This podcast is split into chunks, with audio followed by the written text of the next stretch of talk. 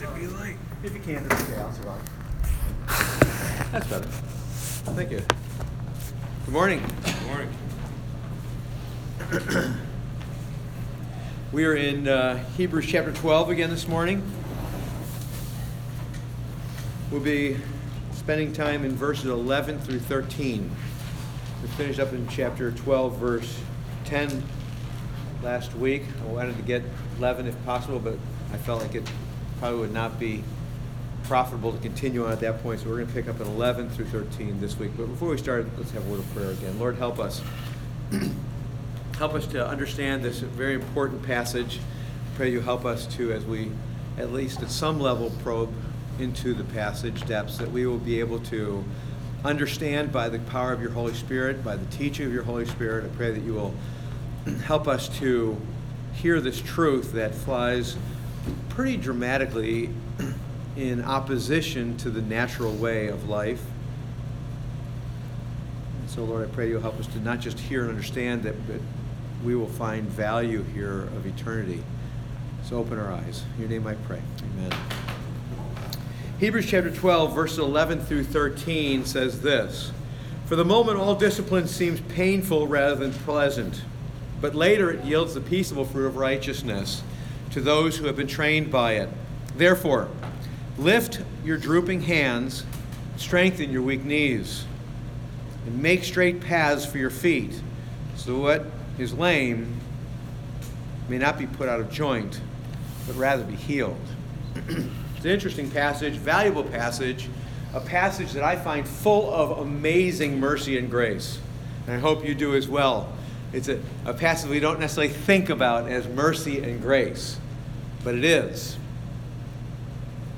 We've been taking our time working through chapter 11 and 12, and as we come to verse uh, 11 of chapter 12, we've kind of reached that point that that at least chapter 12 is driving towards. If you remember in chapter 12, it started out talking about keeping our eyes fixed on Jesus Christ, the author and perfecter of faith, who for the joy set before him endured the cross, despising its shame, and is set at the right hand of the Father, so that we do not lose heart, which kind of comes up in this passage as well.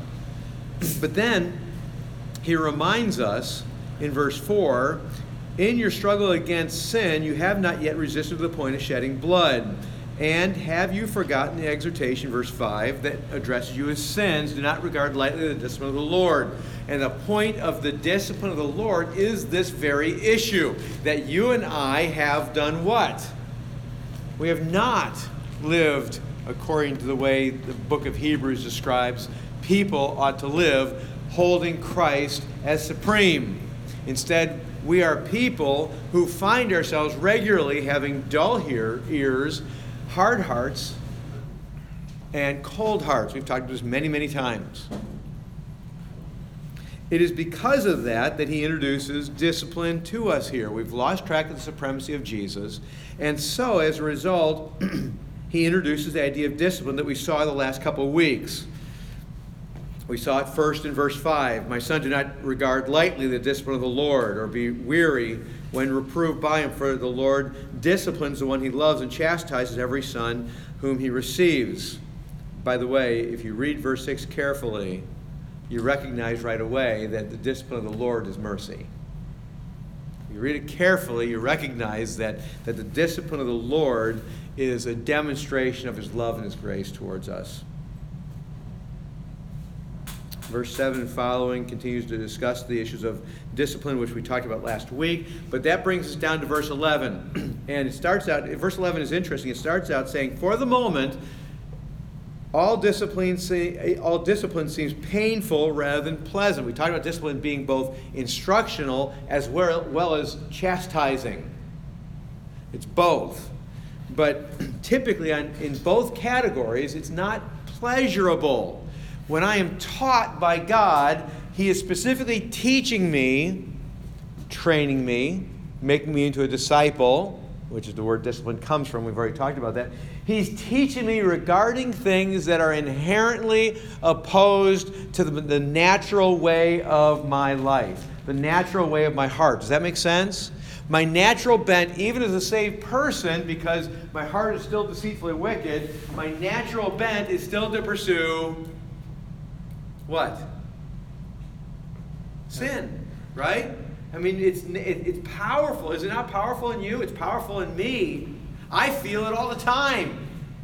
I tell people regularly when people say, Well, God told me this, God told me that, or I have peace about this, I have peace about that. I, I regularly tell people, You know what? I have peace about my sin more than anything else in my life when it comes to decision making.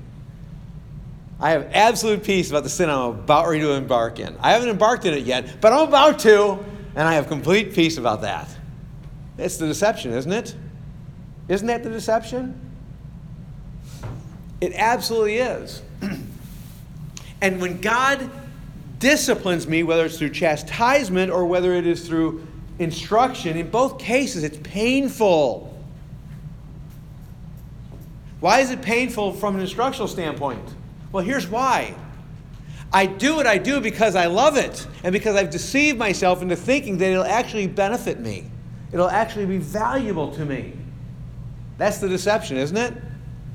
It's actually going to satisfy. It's actually going to please. It's actually going to benefit. It's actually going to help. It's absolutely going to satisfy. And so I embrace it. And at the end, what happens? It doesn't. Correct? It never does. And when God mercifully and graciously begins to instruct me, I find it gross. I find it uncomfortable. I hate it. Because one of the first things he starts teaching me is what?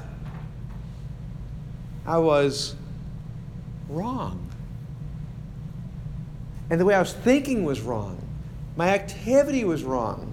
Well, I did it because I loved it. So when he comes along and tells me, no, it was wrong, I don't like that. And we all know that, don't we? If I love something and somebody comes and tells me it's gross, I don't like that. Or it's bad, I don't like that. We all do that, even if it's not a moral issue. We all do it. So whether it's chastisement or even instruction, we understand that we got to start from the point that God is holy, I'm not. Correct? He's holy, I'm not. We're not talking about you now, we're only talking about me. I'm not. I'm sure you all are beautifully holy. and because God is 100% holy and I'm not, the end result is when holiness speaks into unholiness, that's going to be really uncomfortable. That's called light speaking into darkness. That's uncomfortable. It's not pleasurable. It's not pleasant. It's painful. Just is. Chastisement, even more so, right? Because in chastisement, he's also teaching, but he's adding another component to it. And so, chastisement and teaching, because God never chastises his children without teaching. So, it's always, if chastisement takes place, it's chastisement and teaching. Now it's doubly painful. Whatever that chastisement is. It may be at the very beginning of the, of the process into sin, it may be at the end, or it may be later on, even beyond that. Maybe I've repented and I'm still paying the consequences, chastisement. Because that does happen, by the way. Even after repentance, oftentimes discipline still is there. The consequences, the discipline involved, and the teaching. So it's still painful. It's not pleasant. It's painful. Let's not miss the point. Change towards Christ does not help, does not happen without pain. It just doesn't. It does seem painful. All discipline, he's, he's all encompassing on this. For the moment, all discipline seems painful rather than pleasant. And we are people who love pain or pleasure better.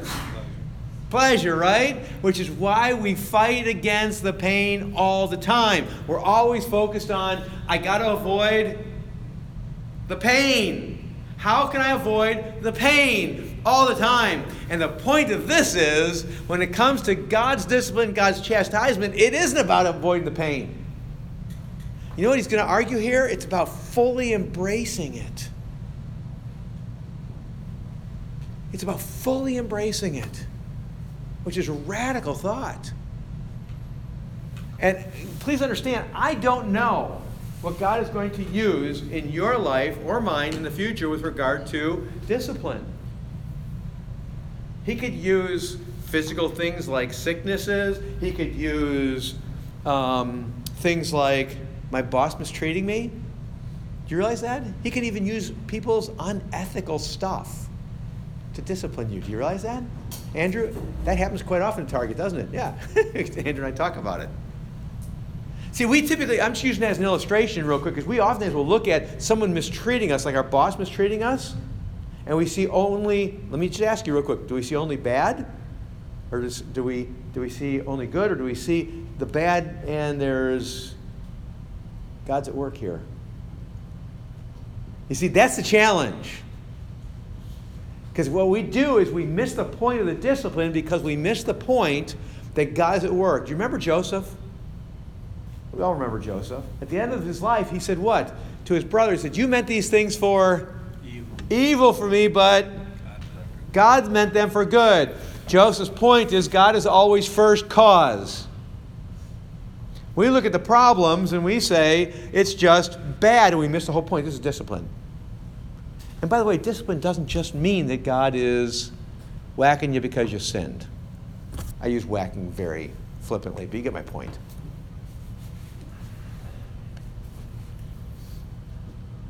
God is not just after dealing with us because of our sin, He's after bringing us to be like Christ. Sometimes He's dealing with specific sins in our life, other times He's just about bringing us to be more like Christ. He's just transforming us Christwardly. And He uses all sorts of things. He did use Pharaoh, didn't He? Correct? He used Pilate. I'm, I'm sorry, Potiphar, didn't he? He used Potiphar's wife too, didn't he? That's pretty unethical, wasn't it? Remember the story?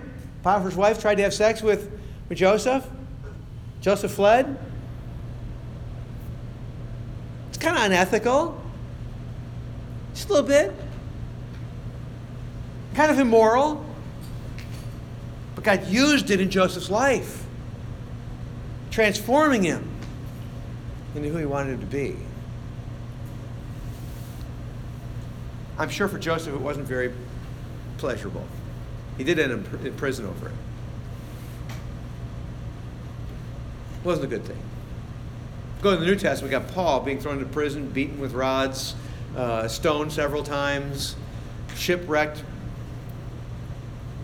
all sorts of things, bitten by snakes. Crazy stuff, right? Absolutely crazy stuff. It wasn't because Paul was sinning all over the place. Not that he wasn't a sinner, he was. But God was transforming him, He was disciplining him.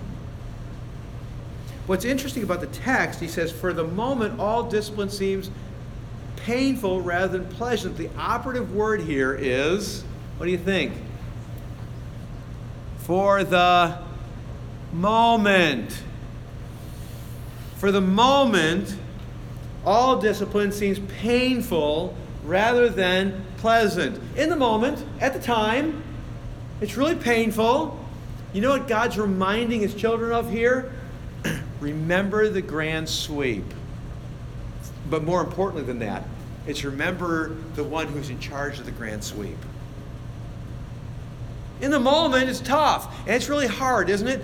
Just to use an example somebody treats you really unethically, somebody abuses you. You didn't deserve a single bit of that. And you sense right in the beginning what starts happening inside you anger. What else? Possibly. Revenge. Revenge. Good. What else? How about sometimes hopelessness? How about doom?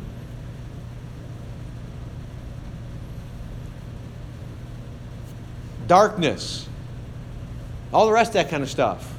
Isn't that what typically happens? Right? That's, that's, that's life. That's the way it works. what he's saying is, listen, this is a momentary thing, kind of reflecting back to 2 Corinthians chapter 4, end of chapter 4, where he says, uh, that it's, it's light momentary affliction, right? What does Paul say? It's light momentary affliction in, com- in contrast to what? The eternal weight of glory. What Paul is saying, in effect, there, and what the writer of Hebrews is saying here is it's tough in the moment, it's hard in the moment. In the grand sweep of Hebrews, remember Jesus.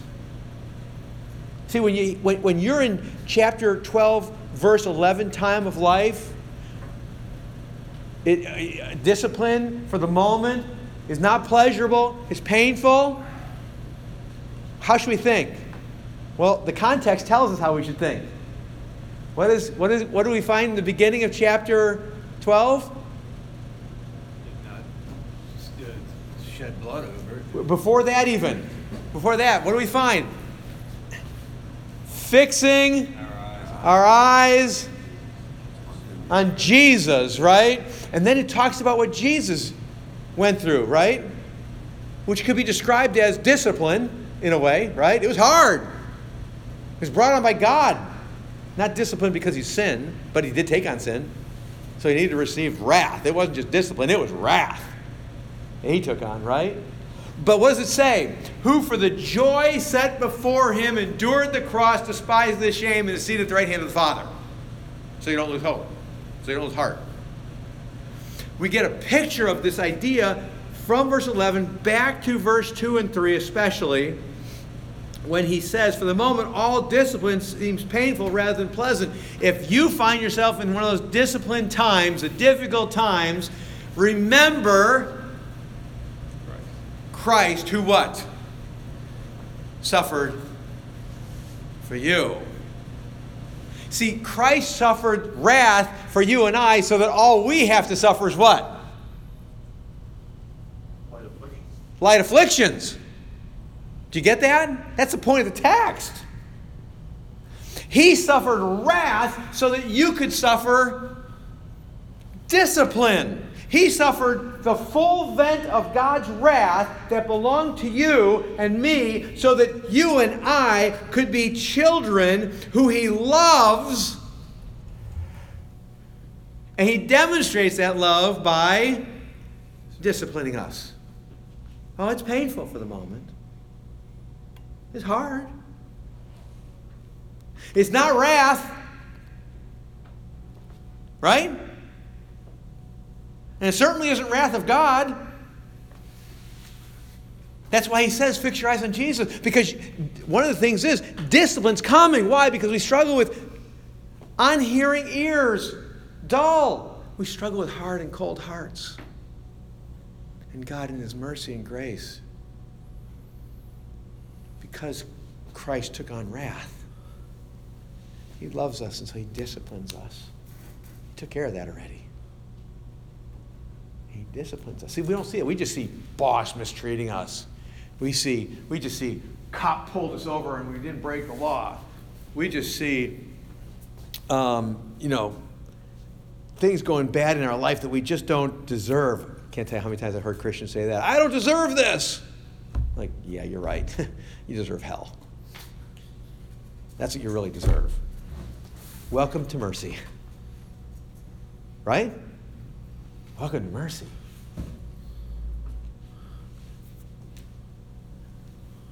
He took on the wrath so that we receive loving discipline that, yes, in the moment is not pleasant. It's hard, it's painful in the moment. Look to Jesus. Going through discipline? Look to Jesus. Oh, by the way, can I just say this real quick? Some people ask me, well, how do you know if it's discipline or not? Here's the answer it is.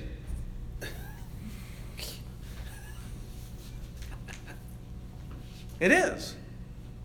Because God's at work 24 7 doing what in our lives? Transforming us to the image of God. That's what He's doing. All the time. You know what that means? If we're His children, He's always what? Disciplining us. Disciplining us. He's not like some sort of detached parent who just doesn't do anything until suddenly the kid torches the, his bedroom And so then he comes charging in and disciplines his kid. It's not how it works. Unlike even the best parent in the world, our God is promised, has promised to what? Never leave us nor forsake us. That means the, the one who's disciplining you is always there. He's always with you. That should not be a doom thing. That should not be a dark cloud thing.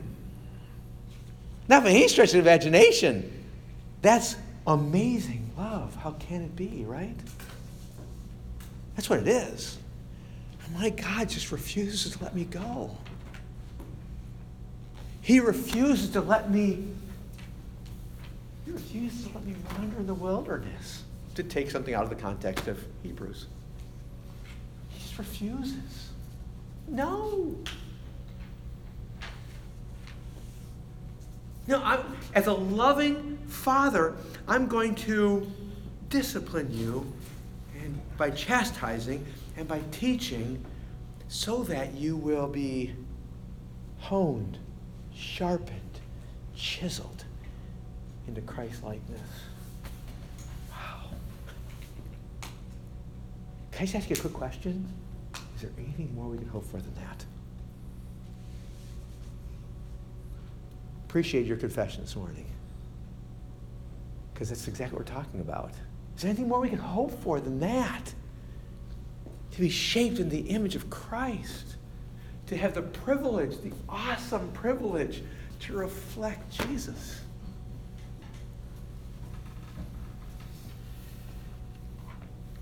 What an amazing thing. Oh, but the process is tough. it's hard.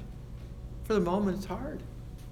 But what does he say in the very next ver- in the very next line? But later. So you notice that? For the moment, later. It's like right now is a time of discipline. There's going through something, discipline. But later, it yields the peaceable fruit of righteousness to those who've been trained by it. Now remember, the contrast of 11 goes back to um, verse 5 through 8, where he talks about, on the first hand, that he, he disciplines those he loves. But if you're not disciplined, you're what? An illeg- illegitimate child and not a son. You don't belong to him. So, for the moment, all discipline seems to be painful rather than pleasant, but later it yields a peaceable fruit of righteousness to those who have been trained by it. Who has been trained by it? I'm working it backwards a little bit. Who's been trained by it? Illegitimate or legitimate? Legitimate. Legitimate. Illegitimate is not being trained by it, right? So it's not that, by the way, it's not that some believers will yield the peaceable fruit of righteousness and some won't. Those who have been trained by it are those who are legitimate children because God's discipline is powerful because the God who disciplines is powerful. As a matter of fact, we describe it theologically as omnipotent, all powerful. The Lord disciplines who he loves. And his discipline, the argument is, is effective. And over time, something's going to happen. To those who are disciplined by the Lord, something is going to happen. As they receive the training, end of verse 11, as they are trained, what begins to happen? They begin to have, they begin to yield the peaceable fruit of righteousness. It begins to show. It begins to show. I was, I was over um, yesterday evening. I drove, right before they closed, I drove into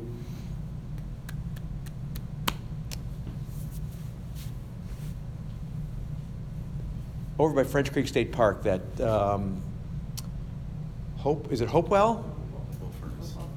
No. It's a big, Village. Yeah, Hopewell Village, thank you. I think I know that after living here for how many years. I drove in, I've never been there before. It's, it, it closed, it closed at 6, and I was going by at 5.51. I wanted to drive in and just see what the thing was all about. So I drove in to get some brochures, and when you drive in, you drive through this grove of trees. you know what the first thing was I noticed? They're all pruned.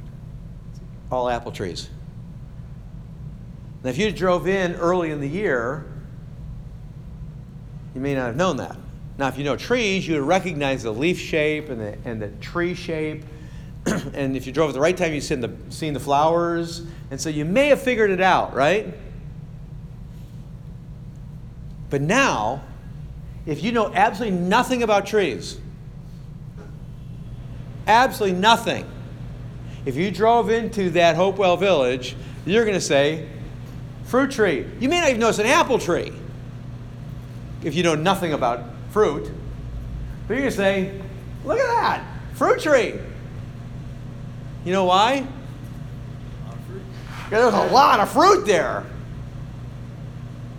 Now, it takes time. If I'm going to use the illustration, Ken, this last spring, right? Ken has two apple trees on his property. And, and they're wild apple trees. They're not, I think, I don't think they were supposed to be wild apple trees, but they're wild apple trees. Now, because they haven't been, what? They haven't been pruned for a long time. How long has it been since they've been pruned? Never. Never. Okay, you get the idea.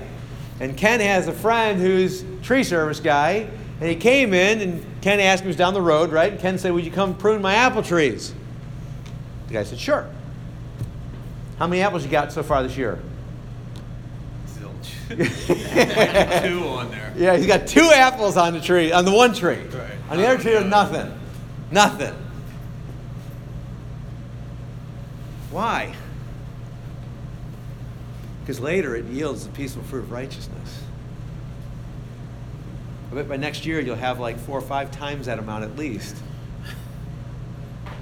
I trimmed my peach tree this year because last year it yielded some fruit, but not a whole lot.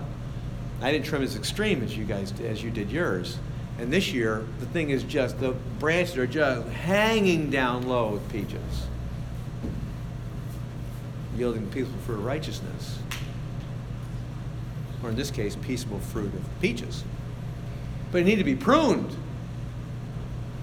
Discipline. Cutting hurts. I watched the peach tree that I cut. I watched it bleed, as it were, this spring. I mean, all sorts of the of the um, Sap. sap was just pouring out, and the, the really sticky sap, and it was a mess. Now all that stuff's gotten hard. It's healing. The tree's yielding fruit. That's what happens to the one who's been trained by it. You see, there's some people, and they are unsaved people, they go through difficulties as well. It's not discipline, though. I call it pre wrath wrath. Because it's just a, a precursor to future wrath. There, there's no discipline going on for them, they're not being trained. But for those who receive true discipline, the pruning is the proof of his love.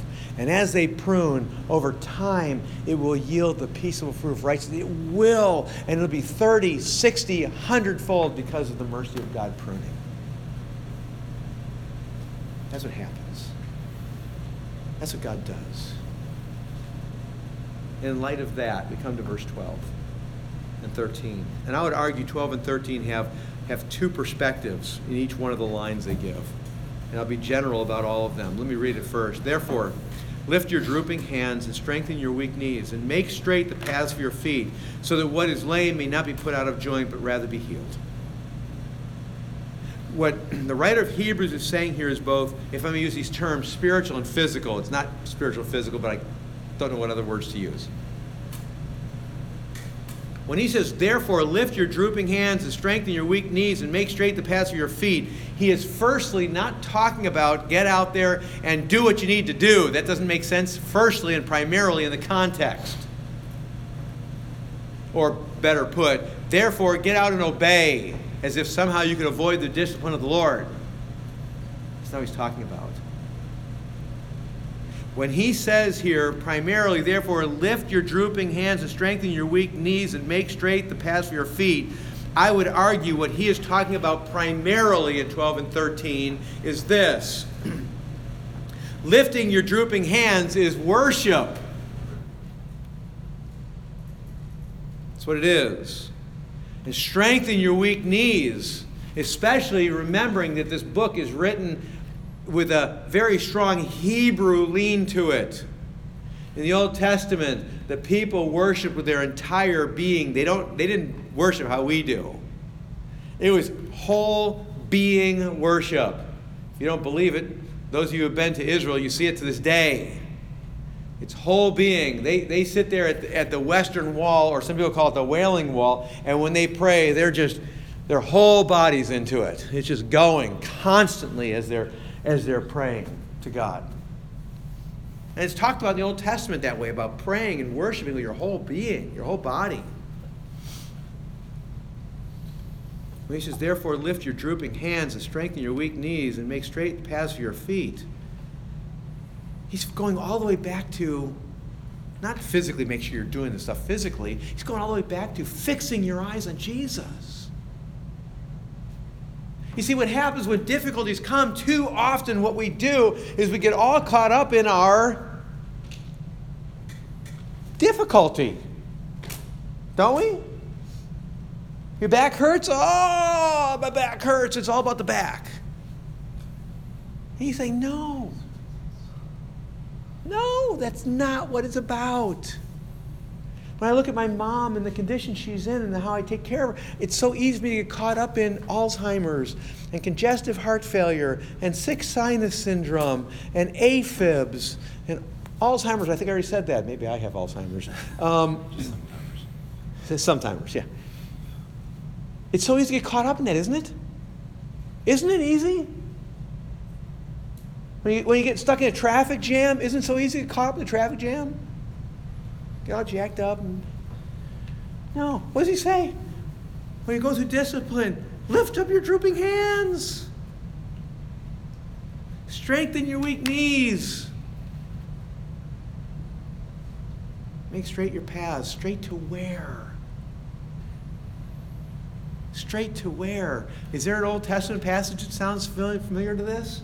Especially the last one? I'll read it again. The last one Make straight, or um, and make straight paths for your feet. That sound vaguely familiar. Proverbs three, five, and six. What does it say in Proverbs 3, 5, and 6? Let's look, I'll, I'll read it to you real quick.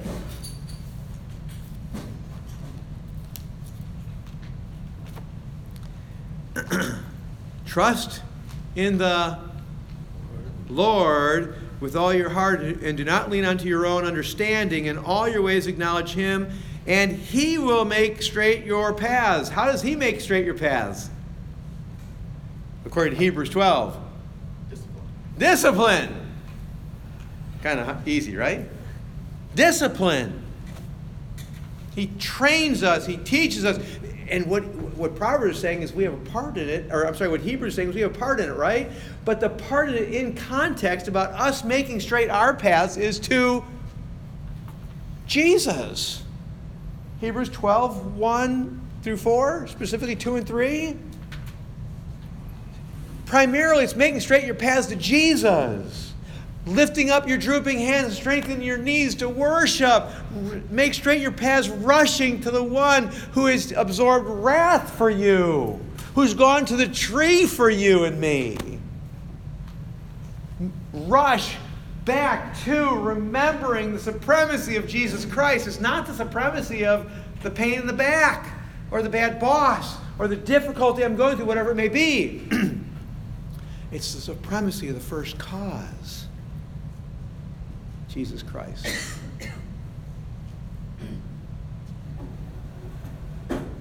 it's only then that the secondary comes into play because we also argue that the text 12 and 13 is saying also right along with it in, in, in lifting your drooping hands and strengthening your weak knees and making straight paths for your feet is secondarily as i focus on christ fix my eyes on christ the author and perfecter of faith it is in that position a position of worship that now I find the discipline of the Lord begins to have its effect so that I begin to yield the peaceful fruit of righteousness, which evidences itself in me serving. You, were ta- you and I were talking about this before church, Andrew. It evidences itself in me working for Christ and obeying God and serving the Lord and advancing the kingdom and proclaiming Christ and caring for one another and on and on and on. See, too often we, we get the idea is I'm going through difficulty, I got to do more. No, no, it's Christ. It's the focus on Christ. And then that flows out of it. So it is a secondary, yes. But I will find myself strengthening or lifting my drooping hands to serve Him. I'll be strengthening my knees to serve Him. I'll be making my path straight to serve Him. Why? Because I am with Him. I'm in agreement with Him. And I'm finding myself to be worshiping Him. Therefore, I'm going to serve Him. Which brings us to the end of the, end of the verse, which, by the way, is amazingly gracious and merciful. And make straight paths for your feet, verse 13, so that what is lame, our goal here, it's interesting. You'd almost expect the goal is that we do stuff for Christ again, but no, it isn't. So that what is lame may not be put out of joint, but rather be what? Healed. Healed. So that the discipline will not do permanent damage. Instead, it will do what? It will restore. It will restore back to a functioning condition. Well, what's the functioning condition? What does it mean to be healed? This is really important as we wrap it all up. What does it mean when he says that it'll be healed? It means that we who once had dull hearing, we who once had a hard heart, we who once had a cold heart, now have a heart that is aflame for Jesus. We now have a heart that is soft for the molding by Jesus into what he wants it to be. We now have ears that are absolutely tuned in. And we hear the words of Christ, we hear the word of God, and it's resonating in us. And we find as we approach future disciplines, the word is resonating. We're hearing God. He's molding us, and the fruit is just popping everywhere by the grace and mercy of God. It's not permanent damage. It's healing damage. It's damage that produces better, more fruit for the glory of Jesus Christ. That's what his discipline does. If we go through difficulties, if I may just submit this to you, if we come out the other side of difficulties, knowing, not knowing Jesus and loving Jesus more than before, we're not healed. We're just not. Coming out of difficulties is meaningless. I don't care if we do better or not. Let's say you go through difficulty, and you start doing stuff better. Maybe it's, it's a self inflicted, just use for sake of example, it's a self inflicted failure. And you go through a difficulty because of something you did wrong. And so you correct it and you start doing right. And you say, woohoo, I'm better. No, you're not. Because God never created Christianity for the purpose that you and I do better. He created Christianity so that you and I know Christ better. And we love Christ more. And as a result, we glorify Christ more. See, that's the exact same problem the Pharisees had. They read the Old Testament and they gathered all this stuff about how to do, and they did it. And then we get the passage that says, In that day, many will say, Lord, Lord, and we'll say, Depart from me, I never knew you. And say, Wait, well, we did all these things in your name. And he says, I didn't know you. Depart from me.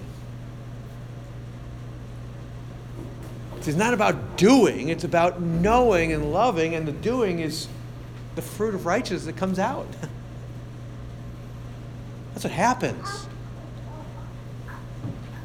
Doesn't mean we don't work at those things, but their secondary thing, the primary thing is fixing our eyes on Jesus. The context is really clear. I'm going through difficulty. Jesus! That should be the response of a believer.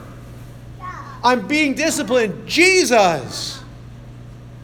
What do I know about Jesus in light of this? What, do I, what, what is true about the attributes, the character of Jesus Christ? What is true about what he's taught who, and what he's revealed on who he is and who is the Holy Spirit and who is the Father?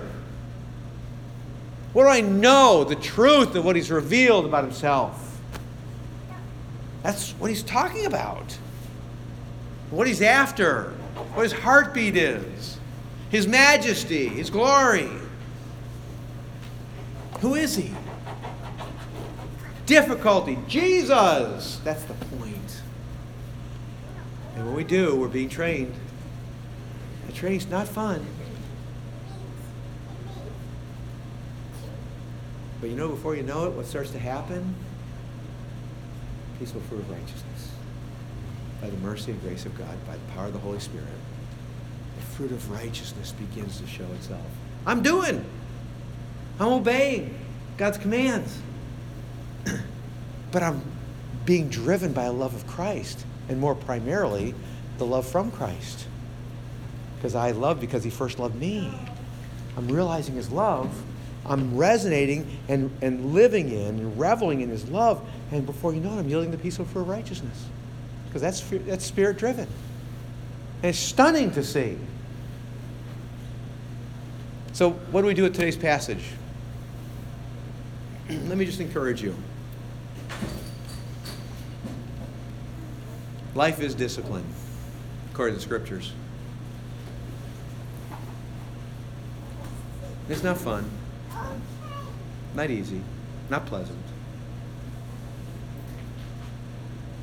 Look to Jesus, the author and perfecter of faith.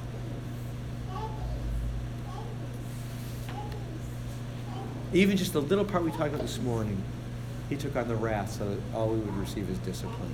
That is stunning. In it, at its face, it's stunning.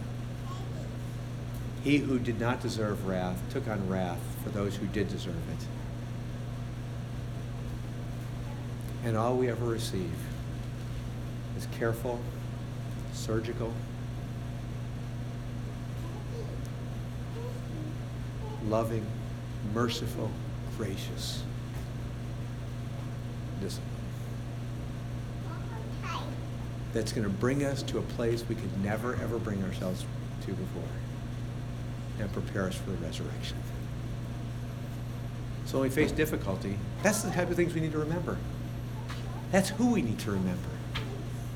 And then worship that one. I'll tell you this. I don't know about you, but I've met several people in my life who understood this. And it becomes really clear they understand it when you see them in the midst of discipline. Because they are people who revel in Jesus. You've heard me say it before. I'll say it again. I'll just mention the name Nancy Mocrez. Not a perfect woman, but boy, she understood the, the, the, the discipline of the Lord, didn't she? She understood the discipline of the Lord. You, Andrew, you remember, you and I went over there several times and visited her. All she wanted to do was talk about Jesus she didn't live in denial about all the difficulties she was going through, but she just wanted to know Jesus. She didn't burn all of her hours trying to read up on cancer. She didn't burn up all her hours to reading up on all the other problems that were going on in her life. You know she did? She read the scriptures. She read Table Talk. That's the one from R.C. Sproul, isn't it? Yeah, she read Table Talk from R.C. Sproul. And she had a couple other really good things she was reading. Had a couple really good, solid biblical books she was reading. She'd listened to some really solid seminars and sermons. She, she had good, solid theological music playing in the house. She just wanted to know Jesus. Because she understood that God was after something in her life. It was amazing. Convicting, wasn't it? And, and encouraging at the same time. I don't mean to lift up Nancy Mocrez and say, wow, wasn't she a hero of the faith? That's not what I'm saying. There's only one hero, and that's Jesus Christ. And she recognized that. And she just wanted to have more of Jesus. And that's what we see in the scriptures, and that's what we see here. Looking to Jesus, fixing our eyes on Jesus. Let's pray. Lord, help us. we are so easily sidetracked. We are so easily distracted. We get so easily caught up in the discipline, not the discipliner.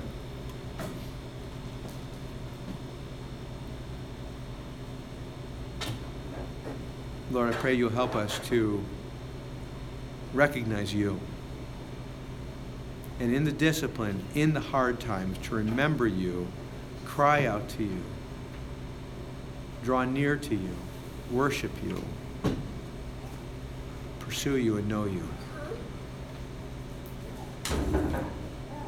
Warm our hearts and soften them. Sharpen our hearing by your mercy so that we will know you intimately. And over time, that the fruit of righteousness will, as you've promised, will begin to yield. Glorify yourself in our, in our lives. In your name I pray.